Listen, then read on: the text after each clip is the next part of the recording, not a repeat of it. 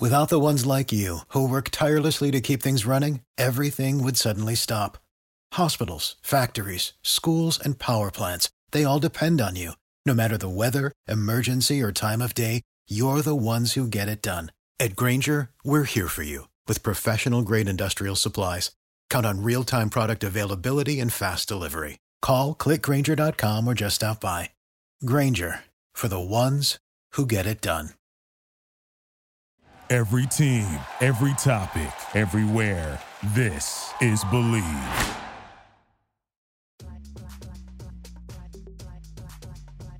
Happy to have you there for this edition of Believe in Sparks on the Believe Podcast Network. It's LA's number one sports podcast network and the only place with a show for every team in LA and more. We believe in our teams. Do you believe?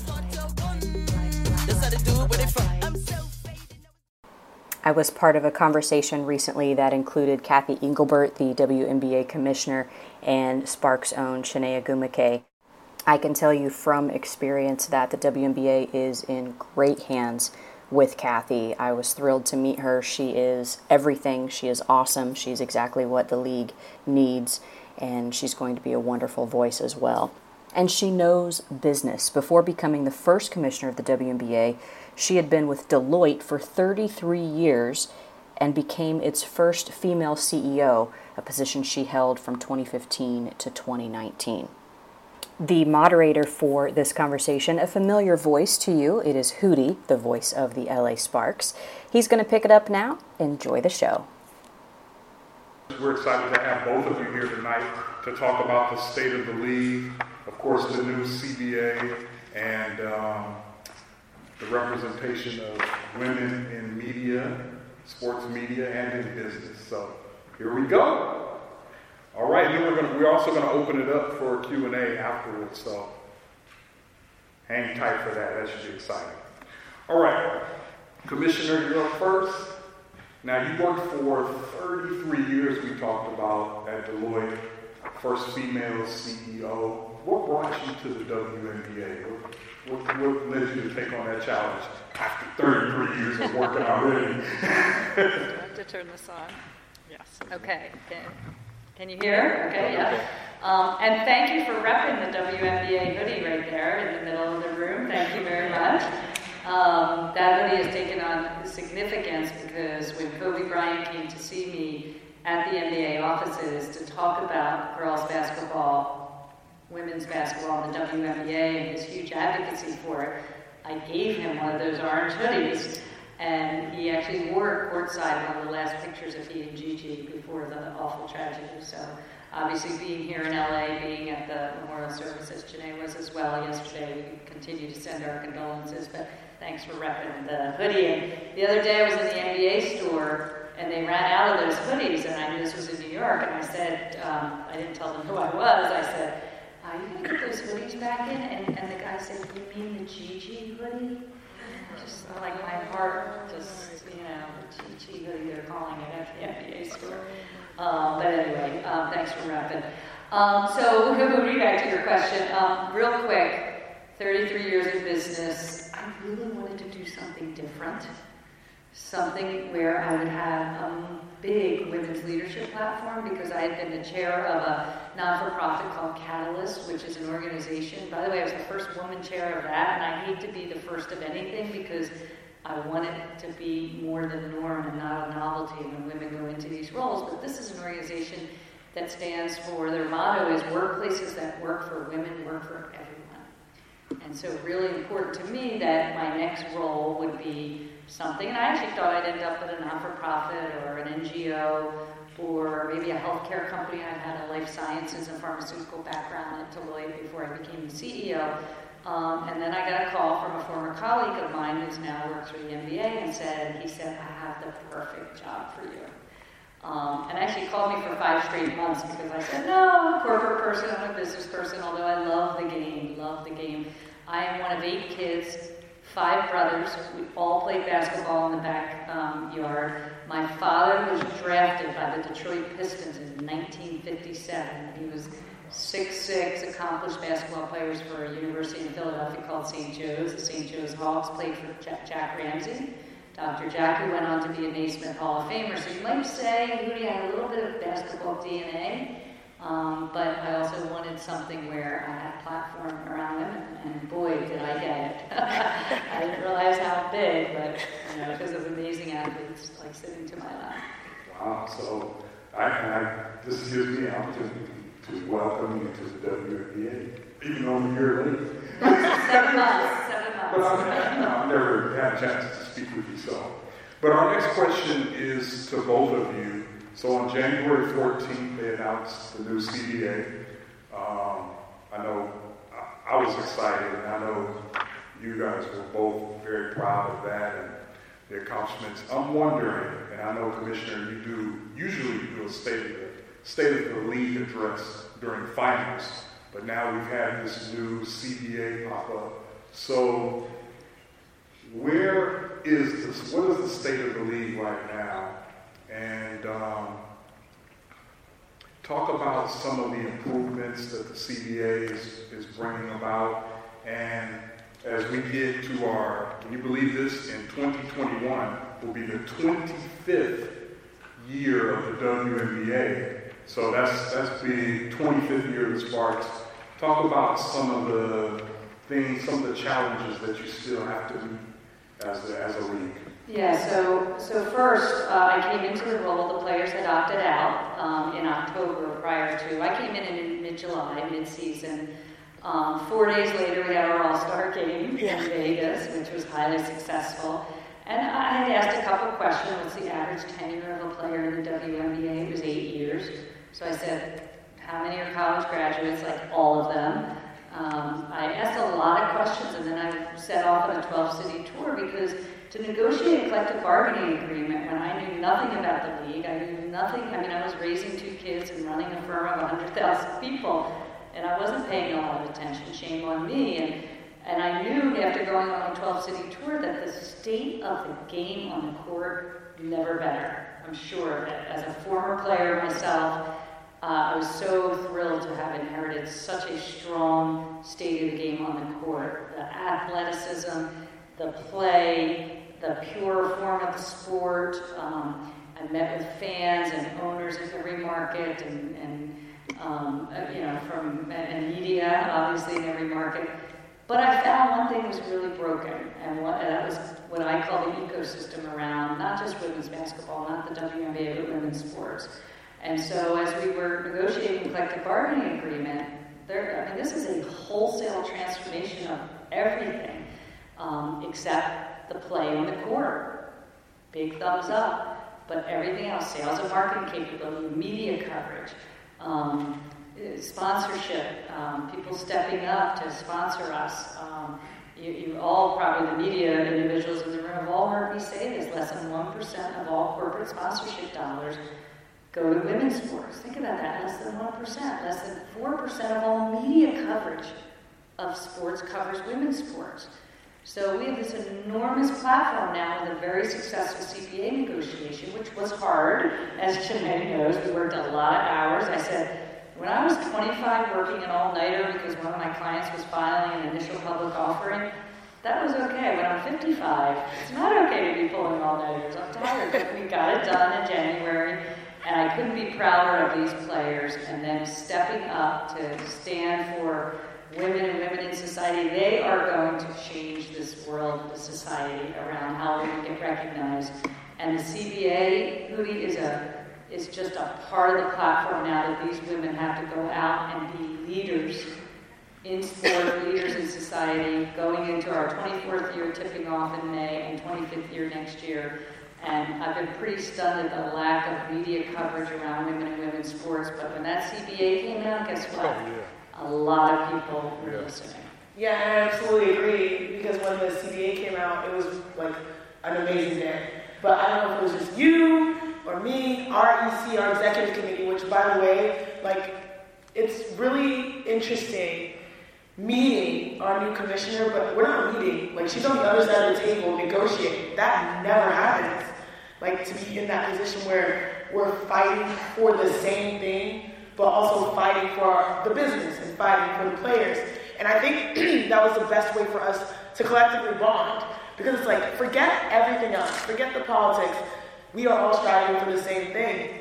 So the night before, you know, in the Kelly and everything, I remember my emotions. My emotions were, we were like, I was with Layshia Clarendon and my sister Nneka in New York. We wish our Holy there, but, you know, life and overseas. And so we were just like so anxious, so nervous. We're like, oh my goodness. Which, by the way, we had a great day at the league offices, but we're like, what are people going to perceive this to be? This has been a work in progress for a year and a half, and this has been something that you've been passionate about getting done at the moment. Um, and then to see the next day the groundswell of support and how much it resonated in society. Like everyone has called it a groundbreaking CBA. And the more distance I get from the agreement and all spect- the spectacular nature of what we accomplished, it's sort of like I realized it wasn't groundbreaking. It was ground establishing. Hmm. That's why it resonated because for women to have an opportunity to get paid on maternity leave, why is that something novel? That's something that a lot of women like, guess what? Every woman in this country around the world could identify with. Women should be invested in. There should be more compensation. We should be created to fill in those gaps. That's what made the CBA groundbreaking. But really, the reason why it resonated is because we don't have those standards in society for women, period. And the only reason we got there, in my opinion, is because we had a commissioner Finally, shout out to the first ever commissioner, which finally gives respect to the title and the true recognition that our game stands alone itself and is the best product. We finally have a commissioner that has the experience of leading people past those perceptions. Because again, it was a novelty that she was the first female CEO at Deloitte, and that should not be the norm, right? But she, like, it's, I don't know if you guys can understand how bizarre. And a lot of people say, what are the wins in the CBA? the fact that we have a commission that is fighting the same fight and not fighting against us. Like everyone says, what's your favorite part? Of course, everyone wants to talk about money, all about the money. Right. But um, I think it was honestly the family planning benefits, just because I don't know if anyone other than her would understand and push that through. And that's something she pushed through at Deloitte, and it was just a non, like it was not even a thing. It's, some of the stuff that got agreed to in real real time was hilarious. Because all of a sudden we're like, damn, okay, we have this one. What? If you told me two years ago that we would get, you know, family planning benefits for veterans players in the league that have played to a certain point, that helps them with surrogacy, adoption, egg fertilization, and all those processes that we need, I would like, there's no way in him that we ever get that. Like, no way. We're just trying to get the money. We're just trying to get the standards of life up. But because we have that joint, I think this is the basketball DNA, and being a female and also being a, a someone that has disrupted the industry and led, like those, that's what made this ground establishing because that is what women deserve, period. So that process was really fun. Right. It was shocking, it was emotional, but it is what we, the standard should be. It should not be the novelty, it should be the norm. Yeah, I'll just add one thing. So one of the tacks I took other than we actually all have the same goals to lift these women amazing athletes. But something from my prior life, I would attend these CEO roundtables. I'd be one of the only women in them, but I, I was like a, a fiercely curious person about everything evolving. And I'll never forget one I went to with a big, big tech company, and the CEO got up on stage and said, The bold will win, everything must change. So, you know what, I remember that when I came into the WNBA. again, I didn't know a lot about the teams and the players, and I didn't have enough time to build significant relationships. I'm a big believer in you have to do some small things of symbolic value to build trust, and then you get the bigger things done. So we approved a couple charter flights during the playoffs, small things of the symbolic. That's value. a big thing. I know, they, they told me it was a big thing, but a small thing of symbolic value, to build trust, so you get the big hard things done. And guess what? This is progressive. This is bold. The owners get a lot of credit because they have stepped up financially. Um, you know, it's not just me, it's the owners. Huge kudos to the ownership for being bold. And you, today, you already talked about some of the process, a lot of the process. I was wondering, is it like a war room it's a lot of back and forth. Oh my gosh. We came in for like a second spots. But so basically, the CBA process was I've never been a part of something so crazy. So I talk about our executive committee. We have the most badass group of women that reflected. Like I don't know what the NBA. This is like putting LeBron James and James Harden and Giannis Antetokounmpo, and then like maybe like a Kyle Kuzma that's like the front of the fringe, or like you know what I mean, like legends, people doing crazy different things. So like a quick way I'll run through it is my office. Nepotism in the house. Nneka um, president, cool. Myself, vice president, cool. Another vice president, Layshia Clarendon, who I would say is the activist because she's always at the forefront of the issues that matter to the, the women of the W. Reigning MVP Elena Donne on our executive committee.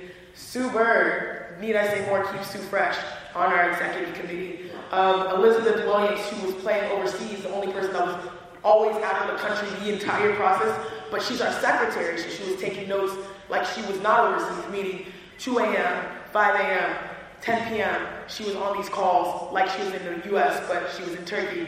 I was in the house. Was she in Turkey? Yeah, she was in Turkey. That's her agent too. um, Carolyn Swords, who the past few years has led the Rock the Vote charge for the WNBA because her brothers work on Capitol Hill. Granted, Carol, y'all know Carolyn Swords. She's like six seven, like you know what I mean? Like you have that type of energy sitting across from the league, and that demanded a reaction. That demanded respect. And every person on the executive committee had a unique point of view that they shared. And we sort of, the, the CBA, all the revolutionary items happened in the WhatsApp group chat. So we'd be on calls with the league, and meanwhile, our group chat was to get transcripts of that. No, we thought about releasing some of the screenshots. We're like, eh. I'll tell you behind the scenes about what it was. It's hilarious. But um, so we would be on calls with league, and we'd be giving real-time feedback. Someone say this. What do you think about that? And it was seven people that were representing the 144 amazing women of the W. And on every item, we were deliberating and then trying to find a common solution. And it was just, I've never been a, pro- been a part of a process like that, and it was amazing. Even to this day, we look back and we're like, you know how you sort of like, you win a championship with a team and you're like, people go their separate ways? It sort of feels like we won a championship, and everyone's like now going back to their own homes and all that stuff. But like that process brought us so close together, and um, so that was in real time. And the number one thing, the reason we got there is because of education. So we knew we couldn't step to the NBA, step to the league without providing an answer to their problems or a, a solution that would present the players, which meant we had to be ahead of them. Because you can't like so literally like Sue Bird was like the anarchist, not the anarchist, like the she was the one like y'all think about be bold. She always gave the most bold stuff. She was the one being bold before it was cool to be bold for us. Like she was giving some crazy like no no no so we can't do that. And then literally about in December before we agreed in January, we had like a, a change. I don't know if you noticed, like we made a final push. And they, they met us halfway on the final push. But that it was just that energy that everyone brought to the process. It was the group chat conversations. It was educating. Like we had to find out, we had to know the business of the WNBA, which meant we had to know the business of the NBA. We had to know what worked in the NBA, CBA. Why did Anthony Davis, why was he able to leave on this trade? How did this make this happen? Like we had to, you know, create a create a scenario. So like pretty much any situation you see in the CBA, when it comes to family planning, there's a player that inspired that. When it comes to travel accommodation, it's Brittney Griner having to travel in economy class. When it comes to compensation, it's Kristi Toliver who didn't get paid in the off season. You know, when it comes to like every single thing, I can tell you there's a personal anecdote of a player that it spoke to, and that's why it was reflected. Because we had a diverse group of executive committee members, we had a diverse group of amazing women that are doing so many different things, and it was just like, I think overall we were just fed up. We're like, we gotta step up. We gotta do this. We gotta speak our voices.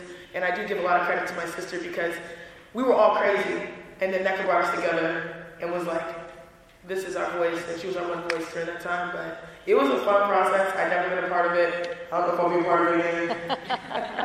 but it, I, I'm impressed though because our Eight years, yeah, remember, eight eight years. years. Uh, you're, you're going to be a part of it again. Um, Commissioner, uh, one of, or two of the changes is the longer season and the Commissioner's Cup, which I read about, I was a little excited about. How's, how, are, how are those two things and any other thing that you want to speak about and elevate the league?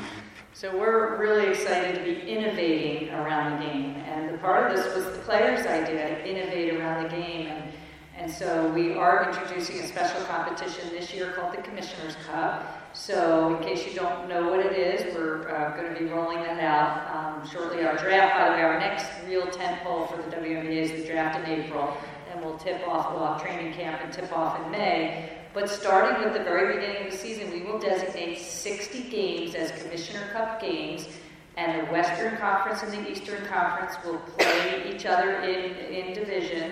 And those two teams that have the most points in the Eastern and Western Conference will play coming off our Olympic break. So I don't know if you all know, from July 13th to August 13th, we break to support not only our USAB team going for their seventh consecutive gold medal in Tokyo, um, skiing, yeah, uh, but also we've got um, 15 or 20 or so international players playing for Canada and Belgium and Australia and China and and other teams because we're becoming global as well. We've seen the NBA become very global.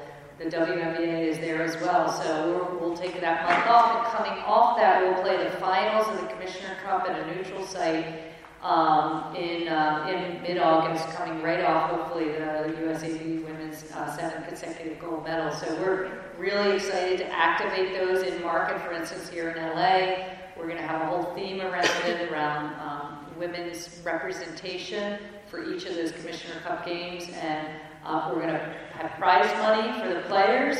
Um, but of course, the hard part of this, by the way. How for the announcers? Yeah.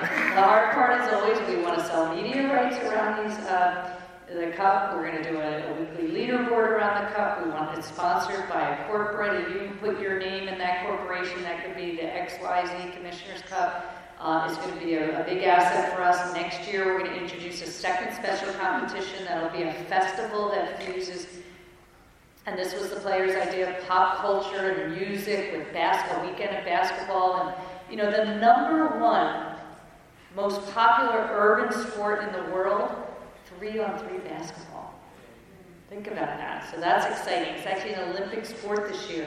So we're going to take a look at how that goes in the Olympics. It's kind of like a, more of an outdoor festival like If you've ever gone to beach volleyball, they play music and they dance. That's that's what it's. I think it's going to be like at the Olympics, and we'll have WNBA players, obviously, uh, all WNBA players for the USAB team, as well as hopefully for the 3v3 team when we're in Tokyo competing. So lots of momentum. Um, I've been talking about this like moment in women's sports and this momentum around the WNBA, but um, this women's empowerment movement and to take advantage of that through whether it's innovating around the game. We are going to a slightly longer season with 36 games, 18 home games for each market. So Sparks for those season ticket holders, let's go. 18 games is going to be exciting. We've got super teams. We had an amazing free agency system this year coming off the CBA. Lots of excitement. In fact, you know, I was talking with ESPN and they're like, you need your Woj Anybody who follows the NBA know Woj breaks everything around free agency and trades. And, and I was I was at the NBA All Star game with ESPN, and they're like, "We're going to text Woj. He's going to be your Woj. Woj will be the WNBA Woj." Um, you know, but anyway, exciting, exciting time. Yes, and speaking of free agency, this has been a crazy off season. I'm just thinking about like the top four teams in finishing in last year. I mean, you have Courtney Williams, left uh, Connecticut, right? She's in Atlanta. Atlanta yeah. Angel McCoughtry now in Vegas, right? And our very own Kristi Toliver is back. I'm so excited about that. I love Kristi. Um, and DeWanna Bonner going to Connecticut. So much going on. How how how do you think that's gonna uh, how do you think that's gonna help people see the league that, that offseason? Either one of you. Yeah, I'll start, but I want Jay really to weigh in. But I'll just start by our goal at the league level is obviously to drive more fans in the seats, drive more media coverage, drive more highlights, but to build rivalries and household names of these elite players. And the way you do that is you have an interesting free agency system and trading trading situation. You're building some super teams now, which I think is a good thing. Right, um, right, I was recently quoted in the press, I guess, at NBA All Star saying, you know, free agency period has exceeded my expectations, and it certainly has. There was a lot of buzz for those first couple of weeks. It slowed down a little bit, although I think a trade was just announced today another trade. But, you know, it's just the stra- real strategy going on here between the general managers and the basketball ops people, and it's there's really a lot of thought going into it. We need to build big rivalries, build household names. These players deserve it, and that's that's what I think we're aiming for. So I think this is a beautiful sign of the times, meaning your girl right here is a product of, well, I don't call it free agency, but uh, movement, player movement. And that probably was one of the hardest things I've ever had to do. Just fight for myself and fight for my career.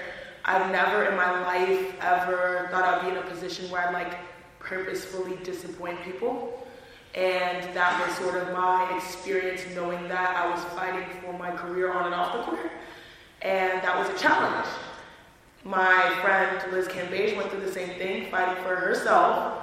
And so to me, sitting back a year later and seeing how much progress we made in 365 days and how there's buzz, there's excitement, there's player determination, there's super teams, there's like if you look at every transaction, you can see why it's happening from the player perspective. And then you can also see why it's helping the team they're on. Like for instance, a Bonner to Connecticut, that makes sense. Uh, Rachel Banham to Minnesota, from Minnesota. Mo Worshey, Minnesota Mamba, whatever, that makes sense. Skylar Diggins to Phoenix, that makes sense. You know what I mean? Like, this is the way the business of basketball at the highest level in the NBA operates. Like, they make moves for their teams, you know, and players have a role and a part in it.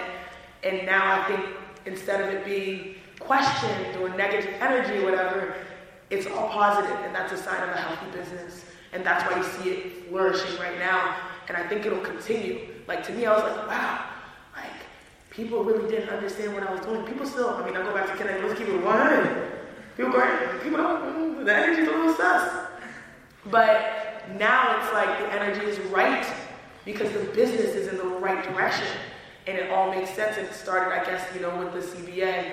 So the state of the union, the state of uh, the, the WNBA, the state of basketball to me is healthy and like just in my personal vantage point, it's been a really beautiful thing to see. And as it pertains to KT, baby, yeah. I am so excited Kristi's back. Um, because me, my like, I'm so young and fortunate to have done a lot on and off the court, but the only thing I haven't done is win a championship. I want to win high school, but like at the professional level, that's what I want, and that's why I wanted to be here. I wanted to be surrounded by champions my sister, Candace, and now KT, and I just in Chelsea, like that's four right there. Like, and so I think you see a lot of players with that same mindset. Skylar going to Phoenix, Diana Taurasi for New You know, Bonner being a part of that. Now going to Connecticut was one game away from a championship. Uh, okay. Um, I ain't sweating, you know, I'm here. Um, but to me, it's like a beautiful thing and I'm not gonna lie, I know she can't, she can't advise, but we have it. We really do have it in LA. And to be right here and be full and present, knowing that the league is all, there are a lot of players that feel the same way, or we have it, that can only up our game even more. And so free agency has been that and then some. It has exceeded all expectations. and when you see fans who are saying, like, I can't wait for the season to start, yeah. You know, this is what we want. We want fandom. We want more fans. Um, we, we need to um, look at all the media platforms in which we're offered and, again, innovate around the game from that perspective. And don't forget, we also have a really exciting WNBA draft coming up in April. Oh, yeah. uh, and so we're excited about that as well. I just want to switch gears real quick and talk a little bit about media. Um, Talk a little bit about how you got into it. Talk about uh, opportunities for women sure. in sports media and uh, where we need to go as far as uh, women being covered, women's sports being covered. God, you know, coming from Nigeria, our family, you know, deals with the patriarchal nature of society from Africa and all the stigmas and stereotypes. And then we're in America, we're young girls in America, first generation born and raised in the U.S. And my dad never looked to us and thought we were less than. If you know Africa, you know that they expect you to have sons. He has four daughters, and he's never questioned having four daughters. He raised, raised us to be confident and to push boundaries. And so, no matter what I did, obviously, as, as well as I, you know, I had to make sure my homework was done. I said yes to every opportunity because I felt grateful because I knew, you know, I'd go back every year home and see kids that literally did not have the opportunities I had that were that could have been me, you know. So over my lifetime, whatever, 27 years, I'd say yes to everything, and by saying yes to everything, it manifested into yes, I'll go to ESPN, yes, I'll go on the first take, yes, I'll work women's college basketball, yes, I'll work for the Pac-12 Network, yes, I'll work for Uninterrupted. I would say yes, yes, yes, not knowing what this would happen. Yes, I'll work hard, I'll try to put myself in a position to be drafted and get to the Connecticut Sun, and then all this stuff is manifested into being a anchor on SportsCenter Africa, where I'm the living embodiment of defeating stereotypes the same way my parents intended. You know what I mean? So that's a full circle crazy thing. So to this day, like I'm an NBA analyst, I do stuff like it's fine, but like that role for SportsCenter Africa gave me the silent reps in the industry where you can make mistakes without people in the US seeing. And um, it got me the opportunity to now be in house at ESPN part time, where they see me like, you know, I do my things like when it would be an NBA topic, I'd be like, yeah, I'll go in on an NBA topic or WNBA topic, and then all of a sudden those clips would be seen by the people at ESPN on the we call it domestic shows, the ones you see here, and like, oh, let's put it online. So a lot of my clips started going on the apps, and they're like, Chiney, you care about the NBA, you should be go on. I remember it was like December 28th or something like that can you go on and, and break down as our NBA analyst on SportsCenter? I was nervous. I was scared. I didn't think I should do it. Like, they only have Hall of Famers doing that, you know? And so, obviously got the nudge and went and did it. I was over prepared. She was great. Thank you. I saw that. but this is, I mean, this is so important to have a role model like Chiney on broadcast, on media, so that young girls who are watching can see and be her someday. And we've got Candace on Turner. And now we have um, a lot of former WNBA players and one current one coaching. We'd like to have the first woman in the history of NBA head coaches We will. who was a former WNBA player. Um, and we're so proud of, of Chiney and, and Candace, and, and, but it's important to have that that representation. But now, what do we do with that recognition? The NBA has bet on women. That was our mantra. They have invested in women. We have the best commissioner ever. We have the first commissioner ever. Like, it's the world outside that has to meet us there. We're close. So anyone creatively that can help do that part, like that's that's the energy we need. So as we innovate around the game, you know, getting broader coverage, getting more uh, media, getting more games on, so find, having them that people can, fans can find them, getting more fans in the seat. We're working on a whole thing at the league level around the fan experience and fan engagement to make your, for those that are fans, hopefully all of you are in this room, will have a better experience coming into a WNBA game as part of the transformation. I talked about this holistic transformation, sales and marketing, fan engagement, and financial success. We need all three to drive this league to the next level.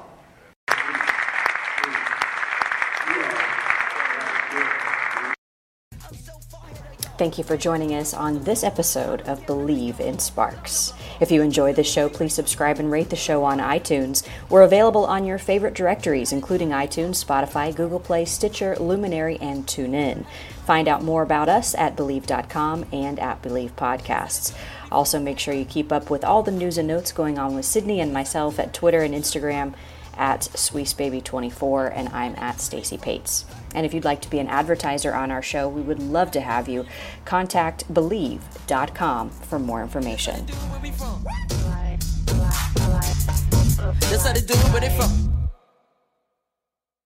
Without the ones like you, who work tirelessly to keep things running, everything would suddenly stop. Hospitals, factories, schools, and power plants, they all depend on you. No matter the weather, emergency, or time of day, you're the ones who get it done. At Grainger, we're here for you with professional grade industrial supplies. Count on real time product availability and fast delivery. Call clickgrainger.com or just stop by. Grainger for the ones who get it done.